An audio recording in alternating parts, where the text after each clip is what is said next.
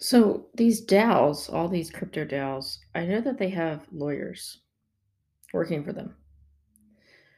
Now, if your if your DAO is not incorporated, it defaults to a general partnership.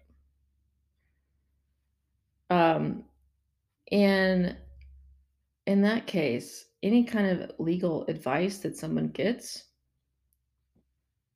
who's in this DAO concerning that DAO, concerning the tokens or whatever, the design protocol, wh- that should be shared across the DAO because each member who technically has like an equity stake, an equity token, um, usually they're called governance tokens, which gives out, you know, some share of profits plus um, governance in the protocol.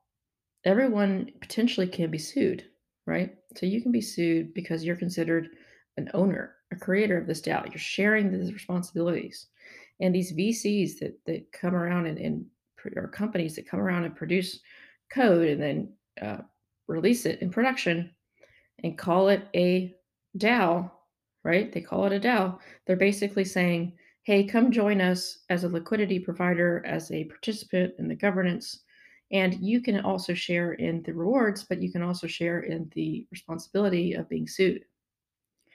Now, um, if if some people are getting advice, right, about about how how they might be liable and you're not, that's a disadvantage. And I I'm not saying that somebody who goes and pays a lawyer should have to share that advice necessarily because, you know, but if you're using the DAO funds or if you're using community funds, even if you're not, even if you're using your own funds and you are getting advice and you're not sharing that with your partners because you default to a general partnership, I mean, could you be sued for not for withholding information from your general partners?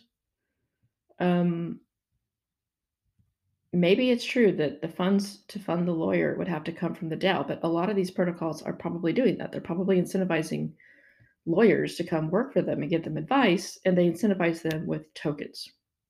Maybe they're paying them on the side, but if they're if they are incentivizing them with with equity stake with tokens, that means it's coming from the DAO. That means that dilution is coming uh, into the DAO, and that means that the DAO is paying for it, and members of that DAO, equal owners, equal people that are responsible, I think should be able to see and view this legal advice.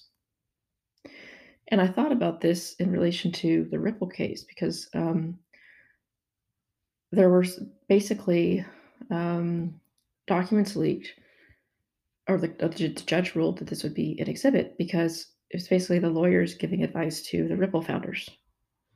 And they chose to share this, right? Somehow they exposed that they chose to share this legal advice. So that that gets rid of your legal privilege, which means the lawyer, I think, can then go be a witness against you and have to testify, right, about what you what advice you gave or what the founder was asking, even.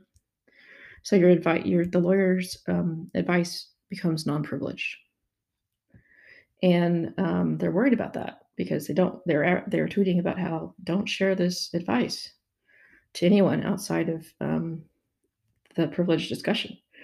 Well, you know, I'm wondering how does this work for a DAO? Because I mean, are certain people uh, in the DAO, if they're all equal, should they have equal rights to this law advice that was given?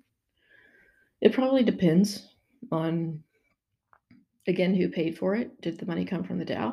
How is the DAO structurally set up? You know, but if I was a member of a DAO, I'd want to know what legal advice was given around this, around this token, this project. Um, and if, I think if the DAO is paying for that legal advice, I think that it should be shared.